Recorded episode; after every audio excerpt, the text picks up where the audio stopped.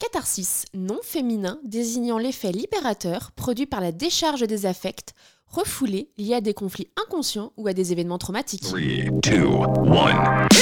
Catharsis. For this time, we will do it by ourselves.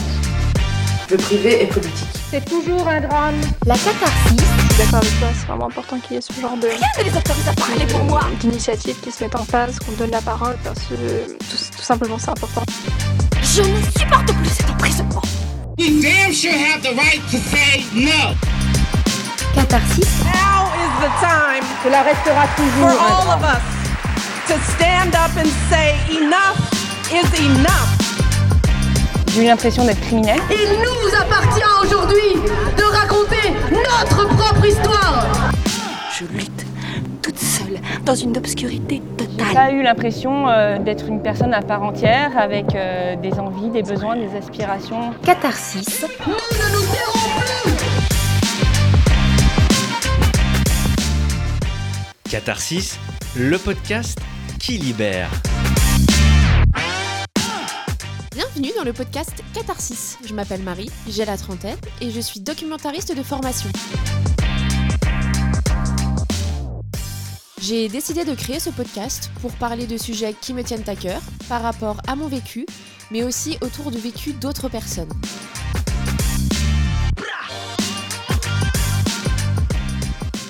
Des sujets sensibles, intimes, de société et parfois tabous. Moi, Marie, je suis une survivante d'inceste, une femme multidis. Par là, j'entends dyslexie, dysorthographie et dyscalculie, autiste et TDA. Et j'ai une maladie chronique qui est la fibromyalgie. Je vais aborder ces différentes thématiques au cours des épisodes avec une approche féministe, car je considère que le privé est politique. En aucun cas, je ne prétends avoir la science infuse, je n'ai pas forcément raison. En fait, il s'agit plutôt d'apporter des pistes de réflexion et de surtout créer un espace de parole. Car ce qui ne peut danser au bord des lèvres s'en va hurler au fond de l'âme.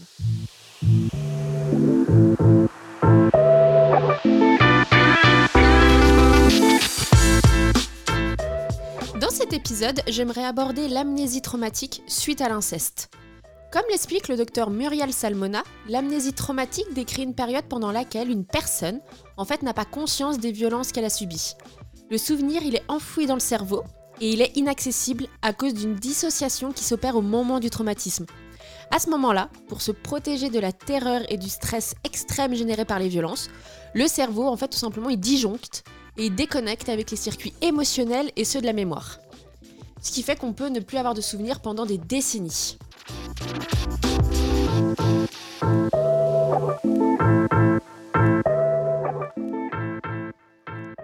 Personnellement, j'ai vécu une amnésie traumatique qui a duré plus de 10 ans. En fait, durant cette période, je n'avais absolument aucun souvenir. Cependant, ça ne voulait pas dire que j'allais forcément bien non plus.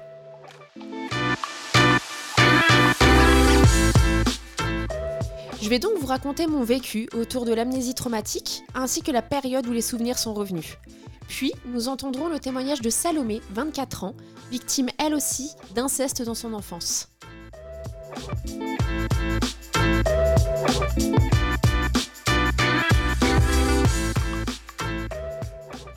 Pour replacer le contexte rapidement, j'ai été victime de mon grand-père paternel entre mes 3 et 6 ans environ, et j'ai recouvré les souvenirs qu'à ma majorité.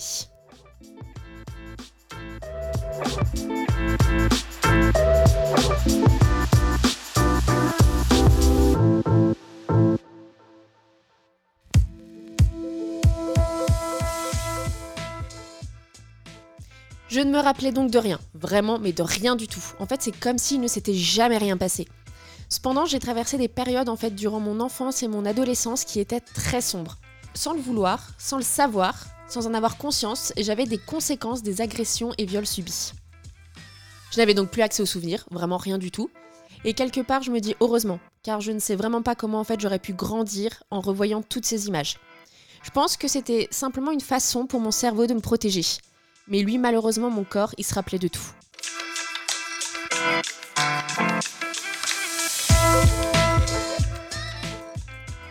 Depuis aussi longtemps que je me souvienne, j'ai des troubles du sommeil. Par exemple, c'est simple, j'ai dormi avec une veilleuse jusqu'à mes 25 ans passés. En fait, j'avais très peur de l'obscurité, que je trouvais terrifiante et étouffante. Tout simplement, j'avais peur que quelqu'un vienne la nuit.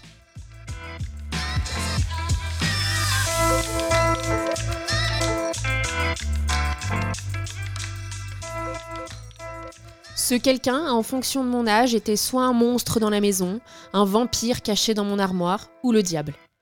J'avais pas compris que c'était simplement mon grand-père. Petite, je me suis remise à faire pipi au lit. J'ai commencé aussi à avoir plein de peur et des grosses, grosses crises de colère. Ou par exemple, je frappais mes poupées, je les balançais dans ma chambre, car en fait, dans mon imaginaire, elles n'avaient pas le droit de parler, de pleurer, d'exister, tout simplement. Mes nuits, elles étaient entrecoupées de cauchemars, d'histoires que je me racontais pendant des heures pour me rassurer, et aussi de prières où je serrais très fort mon crucifix. Puis il y a eu toutes mes années au collège. Alors là, ça a été la catastrophe. J'ai traversé des périodes de dépression, où je pleurais tous les matins avant de partir à l'école. J'avais aussi, toujours pareil, très peur d'aller dormir, et j'avais vraiment peu d'amis. Et là, ensuite, j'ai développé en fait une phobie scolaire très très importante. Et mon angoisse, elle s'était concentrée sur la techno. C'était cette nouvelle matière au collège. Et je me souviens que c'était les lundis après-midi, pendant environ 1h30, juste après la récré. Et en fait, pendant la récré, c'est simple, j'allais dans les toilettes pour pleurer, parce que j'avais vraiment très très peur à l'idée d'y aller. Puis à mes 13 ans, il y a eu un voyage scolaire, donc j'étais en quatrième. Je suis, donc je suis allée en Italie. Ça a été euh, le début de la fin, j'ai envie de dire. Donc tous les jours, je pleurais, j'avais plusieurs crises d'angoisse par jour. J'appelais mes parents aussi tous les jours pendant plusieurs heures. Autant vous dire que la facture de téléphone à l'époque, euh, j'ai explosé tous les records. Et en fait, aussi tous les soirs, je pleurais, je faisais des énormes crises d'angoisse et terreurs nocturnes la nuit. Donc ça a été vraiment très très compliqué.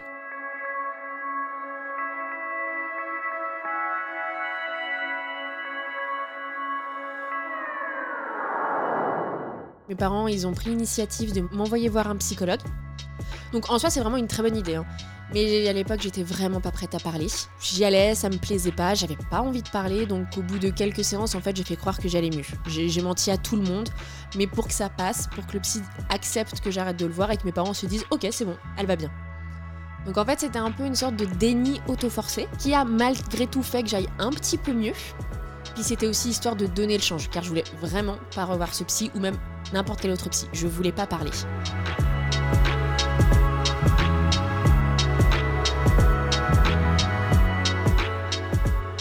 Et c'est en fait à mes 18 ans, l'année de mon bac. Donc c'était vraiment une année très très stressante avec pas mal de pression.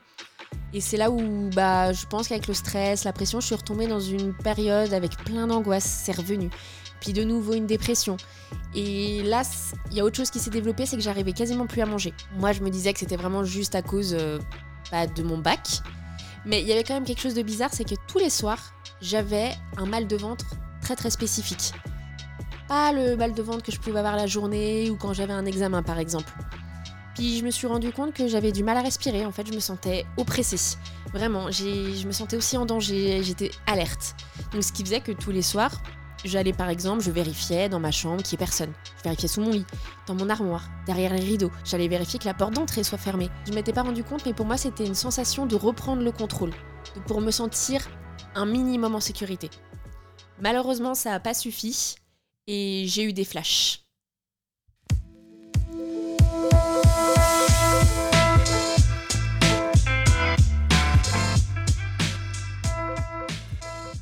Donc avec ces flashs, en fait, c'était peu de temps avant de passer mon bac. Je pense que la pression en fait de cet examen a fait tout remonter. C'était vraiment j'étais à mon paroxysme niveau angoisse.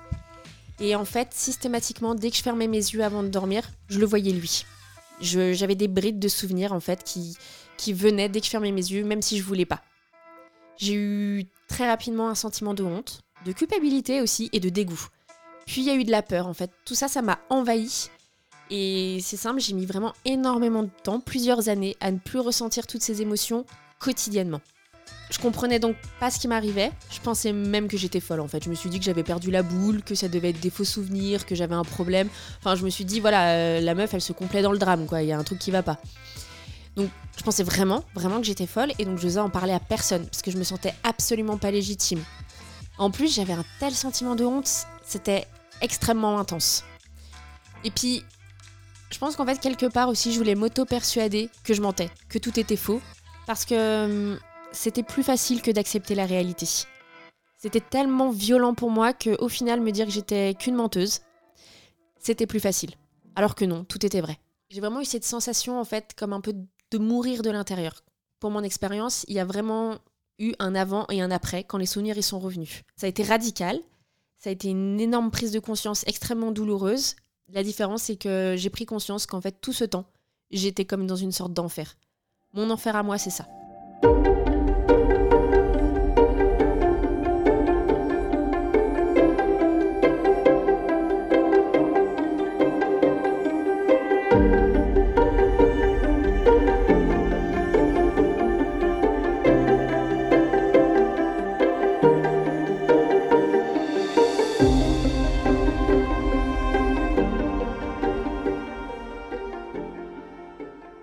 Maintenant, nous allons entendre le témoignage de Salomé qui va nous expliquer son expérience à elle par rapport à l'amnésie traumatique. Bonjour Salomé, merci encore de participer à ce podcast et pour ta confiance. Bonjour, merci à toi. Et je voulais, voilà, donc si tu es toujours partante, je te laisse te présenter rapidement. Je m'appelle Salomé, j'ai 24 ans et je suis euh, étudiante en graphisme euh, pour euh, la troisième année et ça me plaît beaucoup. Et j'espère pouvoir bientôt démarrer dans le monde du travail. voilà. Donc je suis encore à cheval entre le monde des études, des études et du travail. voilà. Donc. D'accord. Bah merci pour cette présentation. Maintenant, on va aller un petit peu plus dans le vif du sujet. Donc, est-ce que tu pourrais nous raconter comment en fait tu as vécu cette période d'amnésie traumatique? En gros, combien de temps cela a duré? Et qu'est-ce qui a provoqué le retour des souvenirs en fait?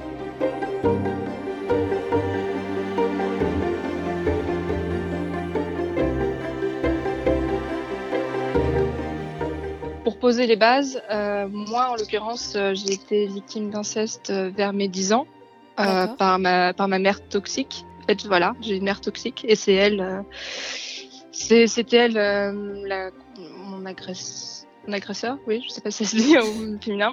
voilà.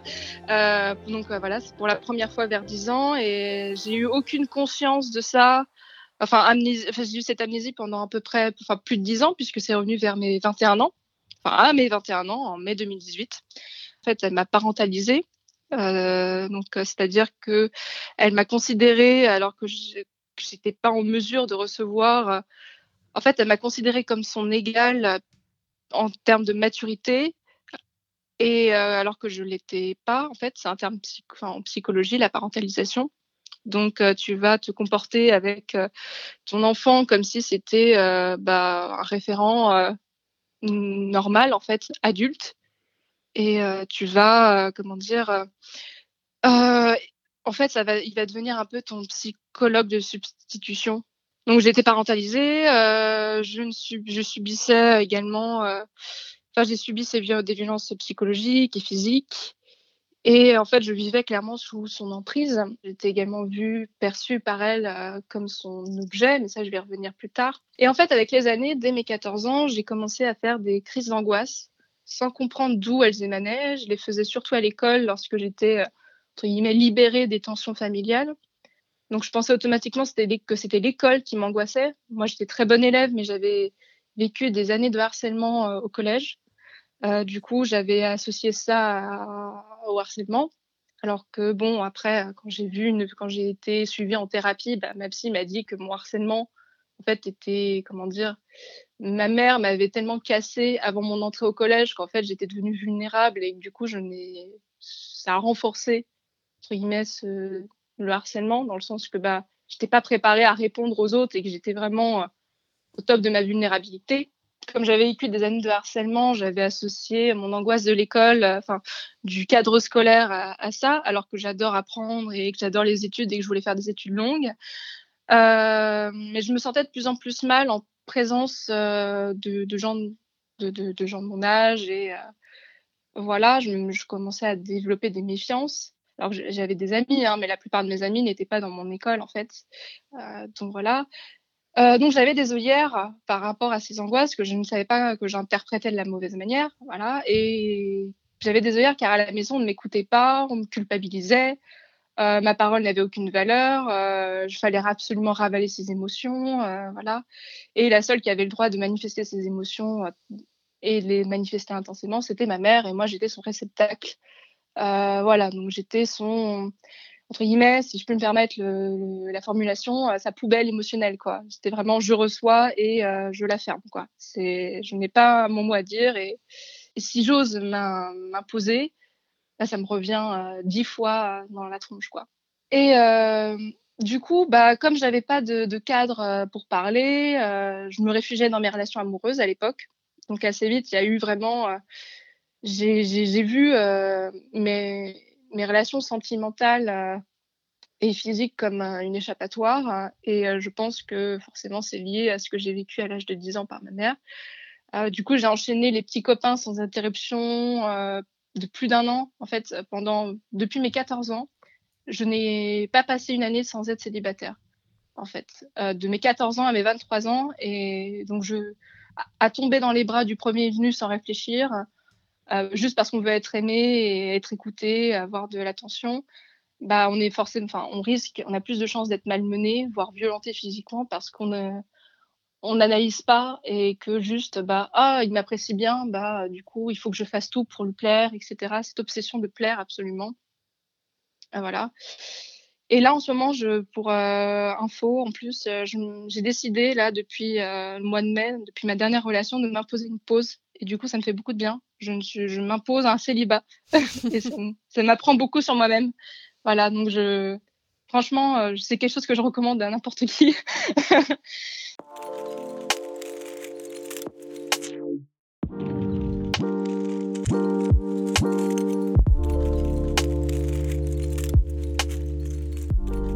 Donc en gros, je me donnais trop vite et entièrement à tous les niveaux. Je n'avais pas le sens de la mesure et en fait, attention, trigger warning euh, viol, voilà, trigger warning viol.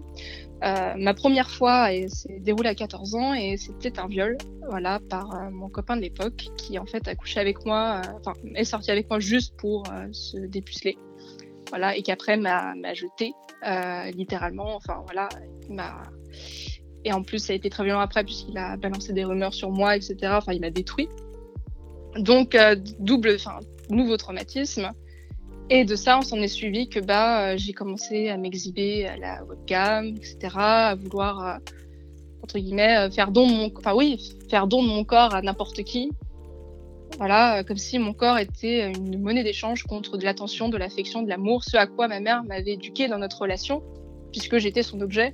Et du coup, je pensais que ça fonctionnait. Enfin, je pensais, je ne savais pas si je le pensais, j'en ai pas vraiment conscience, mais je fonctionnais comme ça. Voilà, donc c'était comme ça que j'avais été éduquée. Et du coup, ouais, euh, c'était une mère toxique dont l'emprise se manifestait en me considérant comme sa propriété, son objet et le reflet d'elle quand elle était jeune en fait aussi. Euh, il y avait beaucoup, comment dire, elle me voyait comme j'étais comme un miroir, j'étais son double et son prolongement. Donc j'étais son objet à bien des niveaux, que ce soit par la parentalisation ou les tensions qu'il y avait avec mon père à la maison. Euh, mais surtout au niveau du corps et de mon apparence. Euh, donc j'étais son objet de désir, son objet de divertissement. Euh, elle m'imposait des massages, j'ai vécu des attouchements, euh, des intrusions durant les douches. Euh, il y avait du chantage effectif par rapport à ça, même du chantage au niveau. Moi, j'avais pas d'argent de poche et comment dire. Et, quand je voulais sortir avec mes, mes amis, ça jouait là-dessus. C'était si tu me fais pas ça, ben, je te donne pas d'argent. Et moi, j'étais naïve et voilà donc je, faisais. Et je pense qu'il y a d'autres choses encore qui sont pas encore euh, survenues. En fait souvent j'ai cette intuition qu'il y a d'autres choses mais qui sont pas encore remontées tout à fait. Voilà donc euh, en substance c'est surtout ça.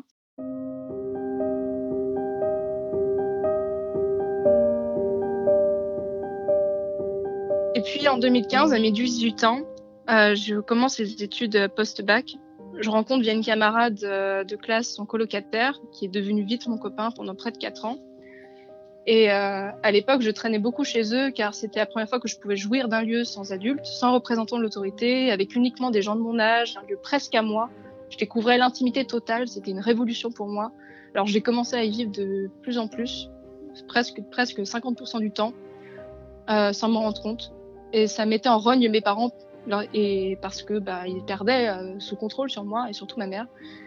Et euh, lorsqu'il fallait rentrer, euh, bah, je faisais des crises d'angoisse atroces, vraiment. Je pleurais beaucoup et j'avais l'impression que j'étais en train de mourir. Voilà, je, me disais, mais en fait, je vais mourir si je rentre chez moi, c'est pas possible. Il y avait vraiment une rupture énorme entre chez moi et, et cette colocation. Et en octobre 2016, donc un an après, mon copain se trouve un studio à lui. Et alors que je continue à squatter régulièrement, il me propose d'habiter avec lui. Donc de venir habiter dans son studio de 20 mètres carrés en plein Paris avec lui. Et j'ai accepté. voilà. chose qui s'est faite progressivement. Donc j'y vais encore beaucoup chez mes parents. Et là, moment, un des moments fatidiques, décembre 2016, à mes 19 ans, donc deux mois après qu'il me proposait d'habiter chez lui. Un fameux soir, euh, j'ai une montée fulgurante des violences physiques par ma mère sur moi, car je me suis opposée à elle. Euh, elle m'a frappée pour la première fois face à mon père. Euh, et pour la première fois, comme c'était face à mon père, bah, j'avais un témoin. Et en fait, automatiquement, ça a actionné quelque chose dans ma tête. Je me suis sentie légitime et secourable. Parce que je refusais de demander de l'aide. J'étais de plus en plus consciente avec mes crises d'angoisse répétées que j'étais en souffrance mais j'arrivais pas à me sentir légitime. Et là, le fait que bah, c'était une déflagration, j'ai fait une crise d'angoisse, une des pires crises d'angoisse de ma vie. Et j'ai crié que je voulais voir une psychologue, enfin un ou une psychologue, mais que je voulais être, être suivie. Et mon père a reçu cette info et il m'a dit ok je vais payer, il n'y a pas de problème. Tout de suite il m'a dit euh, voilà il m'a soutenu. Et du coup j'ai commencé une thérapie 15 jours après et mon père euh, a commencé euh, les procédures de divorce avec ma mère. Il a commencé à prendre conscience qu'il y avait quelque chose qui n'allait pas on a commencé à parler. Mais j'ai pas, j'ai jamais parlé de l'inceste à, mon père. Il n'en sait absolument rien.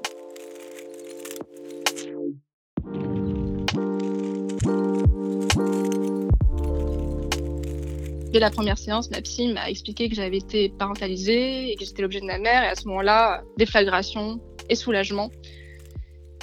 Et euh, D'ailleurs, après avoir démarré la thérapie et bien avant avoir pris conscience de l'inceste, je me surprenais à faire souvent ce lapsus répété, qui est de dire ma femme au lieu de ma mère, en fait. Et euh, je, pareil, quand je me parlais avec mon père, je disais pas ma mère, j'avais enfin, ça venait, je disais ma femme, et en fait, ça me surprenait moi-même, je sais pas pourquoi ça venait, et en fait, euh, c'est après, quand j'ai eu mon déclenchement, que j'ai compris pourquoi. Et euh, du coup, durant cette période d'amnésie, bah, il s'est passé beaucoup de choses que je viens de raconter. J'ai commencé à construire ma vie hors de chez moi et à écarter ma mère de la mienne. Euh, mon père a divorcé, elle est partie et ma famille m'a soutenue. Donc ça, c'est quelque chose, euh, même si je n'ai jamais parlé de l'inceste puisque je n'en avais pas encore conscience et que je n'en ai toujours pas encore parlé aujourd'hui à ma famille. En fait, l'élément déclencheur, en fait, ça s'est fait en deux temps. Euh, en fait, ça faisait six mois, moi, je suis restée quatre ans, presque quatre ans avec un garçon donc celui avec qui je vivais. Et euh, il se trouve que donc on est en fin 2018, euh, on est en 2018, on est en 2018, et euh, ça fait six mois que j'expérimente le couple libre. Et du coup, c'était cette exploration de la conception du couple et de la sexualité qui a commencé à réveiller mes ses souvenirs, en fait, tout simplement. C'est là que ça a commencé. En fait, je me mettais souvent à pleurer euh, sans, raison apparente, où je me mettais à pleurer, à trembler, à dire, mais je sais. Et souvent, quand je pleurais, je disais, je, sais pas, j'ai cette sensation que j'ai vécu quelque chose de très grave qui a porté atteinte à mon corps, à mon intégrité, et j'arrive pas à mettre, à savoir d'où ça vient. Et vraiment, ça venait, je sentais que c'était très très loin, enfoui, et je n'arrivais pas à le faire sortir. Mais j'avais conscience qu'il y avait quelque chose. Et à chaque fois, j'avais ce réflexe quand ça venait de commencer à me gratter jusqu'au sang, à me gratter les cheveux, à me tirer les cheveux, enfin vraiment compulsivement. Enfin, je, je, je m'arrachais les cheveux parfois par poignée, c'était euh, assez affolant. Et en fait, le deuxième phase euh, de, deuxième et dernière phase euh, de déclenchement, elle s'est faite en mai 2018, puisqu'en fait c'est le moment où je me suis fait mes premiers tatouages. et en fait, c'est venu presque le lendemain de mon tatouage, enfin de mes tatouages. Euh, je me suis fait tatouer euh, deux, choses. Un phare, euh, qui est pour moi, qui marque le début justement de cette reconstruction, donc qui est un symbole pour moi de résilience, d'autonomie et de la thérapie.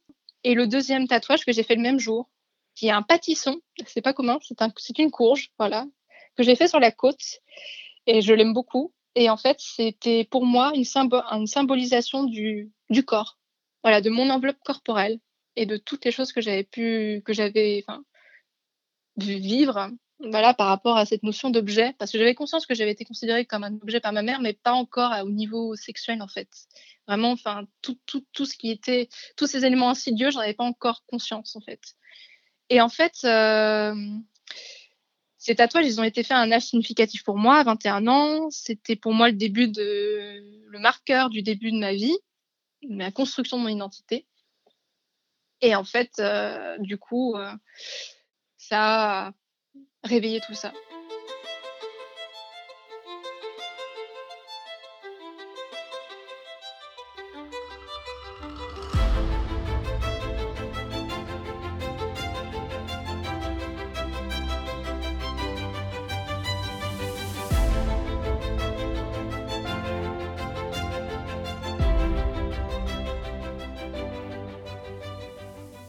Tu l'as vécu comme un regret d'avoir le retour des souvenirs ou pas? Est-ce que tu te dis que c'était un mal pour un bien? Est-ce que c'était libérateur? Ou au contraire, t'aurais préféré ne jamais t'en rappeler? Non, j'aurais vraiment voulu m'en rappeler euh, parce que justement, c'était quelque chose que, que j'avais au fond de moi. Je pense que j'en ai toujours, enfin, j'en ai pas eu conscience, mais ça, remuait beaucoup de choses. Et le fait que ça, que ça sorte, bah, ça m'a permis de le traiter en thérapie, en fait, et de comprendre beaucoup de choses et de comprendre beaucoup de choses sur ma façon d'aborder mes...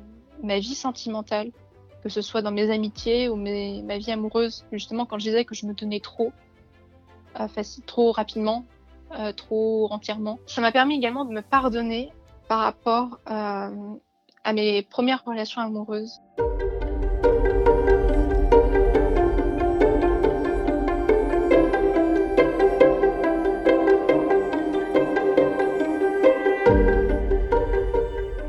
Encore un grand merci à Salomé pour son témoignage si puissant et pour sa confiance.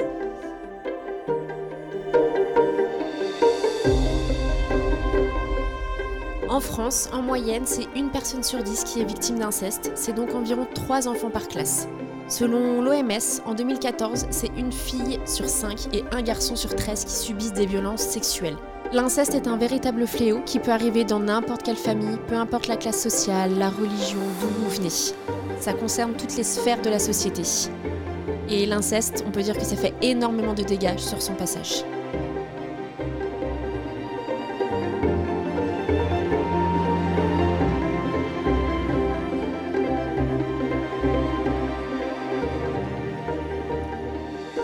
De poursuivre ce podcast, j'aimerais faire en fait une petite aparté en rapport avec l'actualité. Déjà, un énorme soutien à toutes les victimes parce qu'en ce moment, c'est vraiment pas facile. N'oubliez pas que vous ne devez rien à personne, ni votre silence, ni votre témoignage. Donc comme on vient de l'entendre, l'amnésie traumatique peut durer des décennies. Et cela peut prendre encore plusieurs années après pour arriver à porter plainte. Il est donc urgent et impératif de rendre imprescriptibles les crimes sexuels sur mineurs, parce qu'actuellement, c'est pas le cas. Donc dans le descriptif aussi de ce podcast, vous trouverez un lien concernant la campagne Stop Prescription, ainsi que le lien de la pétition Stop Impunité des crimes sexuels et le manifeste contre l'impunité et ses huit mesures pour mieux comprendre tout simplement pourquoi c'est vraiment en fait une question de bon sens.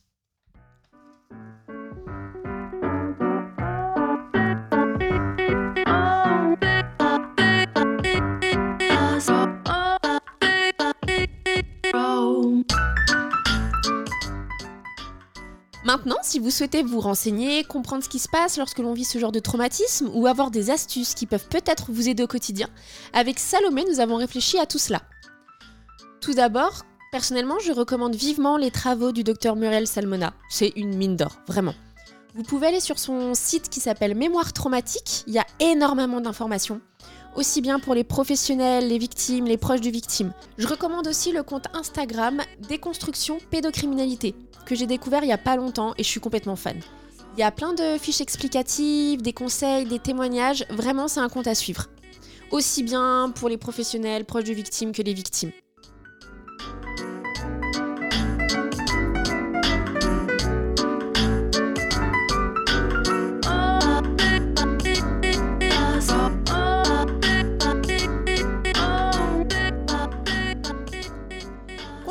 Les astuces au quotidien euh, pour réussir à bah, tout simplement à survivre hein, suite à ce tsunami de souvenirs, ce qui m'a aidé d'abord parce que je me suis rendu compte que j'avais un très très fort sentiment de culpabilité, ça a été de me répéter tous les jours devant le miroir de ma salle de bain qu'en fait c'était pas de ma faute. Ça peut paraître bateau, c'est même un peu débile quelque part, mais ça m'a vraiment aidé parce que au bout d'un moment, bah, je me suis cru. Je me suis dit ok, ouais, c'est vrai, c'est pas de ma faute. Ensuite, ça a été aussi de m'inscrire très rapidement et anonymement en fait sur un forum pour victimes d'inceste. C'était pour échanger avec d'autres personnes, d'autres personnes concernées. Ça m'a aidé à me sentir moins seule. Pour reprendre aussi le contrôle sur mon corps, ça a été de me faire des tatouages. J'en ai trois et ça m'a fait un bien fou de pouvoir choisir. J'adore mes tatouages et ça m'a vraiment fait énormément de bien. Et pour finir, ça a été de cette fois-ci, c'est moi qui ai choisi de commencer une nouvelle thérapie. J'ai choisi le psy et ça m'a fait du bien.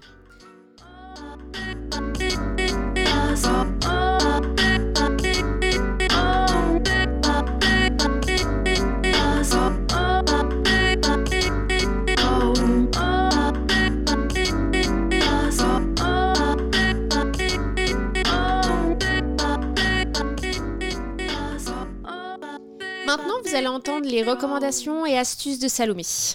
J'ai canalisé cette colère et mes crises d'angoisse dans la peinture au couteau. Euh, en fait, à chaque fois que j'avais envie de me faire du mal, euh, je m'isolais dans la chambre et je me peignais et je peignais à la fois sur, ma, la toile et ou sur mon corps. En fait, soit je peignais sur la toile, soit sur mon corps, ou les deux en même temps. Et donc même, euh, je me déshabillais en fait. je me mettais nue ou quasiment nue. Et ça me permettait de faire du beau et de transférer cette rage sur moi, transformer ça, sortir de mon corps tout en le faisant exister, de créer euh, que ces plaies que j'avais, bah, je, en fait, je créais des plaies colorées parce que la peinture au couteau, c'est ni plus ni moins que de faire des couches et des couches de peinture hein, et euh, de mettre de la texture. Donc, je pouvais. En fait, c'était des, textures qui, sur mes toilettes, c'était des textures qui représentaient des tumultes, des peaux écorchées. Euh, en fait, la peinture au couteau, c'est jouissif pour ça parce que bah, c'est ça permet de s'abandonner, c'est de faire de l'abstrait signifiant, c'est arrêter d'être absolument dans le contrôle, c'est on lâche tout, c'est comme une danser en fait. Et d'ailleurs, je dansais, je mettais la musique à fond, euh, je, me dandinais, euh, je peignais, et puis ça ressemblait à une performance artistique puisque la peinture elle volait partout sur moi et même parfois sur les murs. Donc bon, après il y avait un moment de nettoyage et c'était vraiment très libérateur. et je faisais ça même quand j'étais en soirée chez moi. Donc, c'est-à-dire, j'avais des potes, on était tous dans le salon, et si j'avais une crise d'angoisse qui commençait à se déclencher, bah, je disais, bon, je m'éclipse. Ils savaient pourquoi, je les avais prévenus. Euh, du coup, je, je m'enfermais dans la chambre, et puis, voilà, je faisais. Et c'était moi la priorité. Je pense que quand on a vécu des choses comme ça, il est impératif de rétablir euh, la notion de priorité et de, je veux dire, de se remettre au centre de ses priorités. Et euh, pour finir, dernière astuce, ça a été d'en parler j'en ai parlé avec mes amis proches, en parler autour de moi. Ça m'a permis de briser le tabou.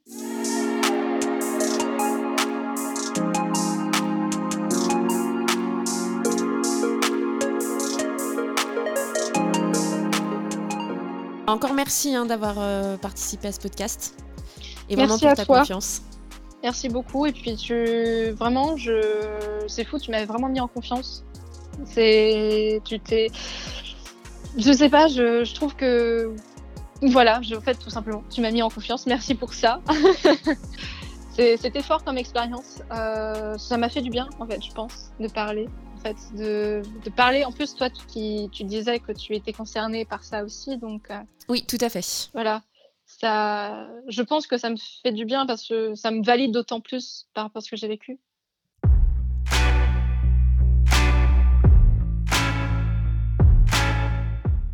C'est la fin de ce podcast. Merci à vous de l'avoir écouté. On se retrouve la prochaine fois pour un épisode dédié au syndrome de stress post-traumatique complexe suite à l'inceste. Sachez que si vous êtes victime, vous n'êtes pas seul, je vous crois, et vous n'êtes responsable de rien. Vous n'avez rien fait de mal.